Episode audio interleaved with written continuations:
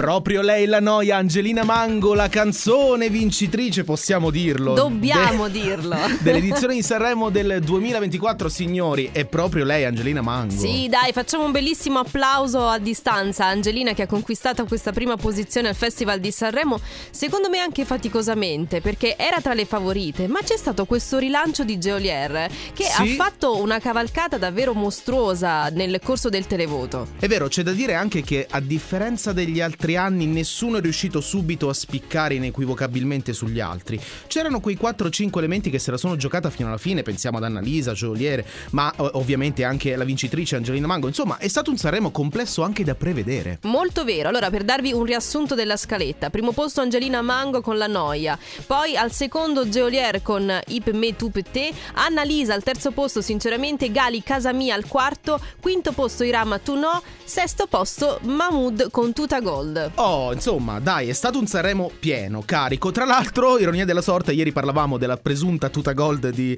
eh, Mahmood, alla fine in finale l'ha, l'ha indossata. sì.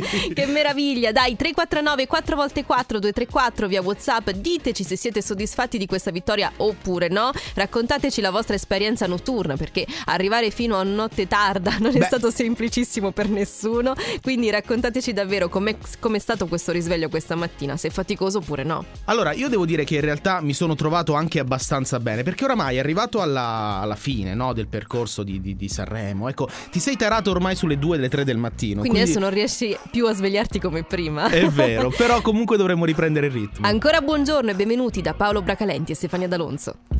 Maybe I'm foolish.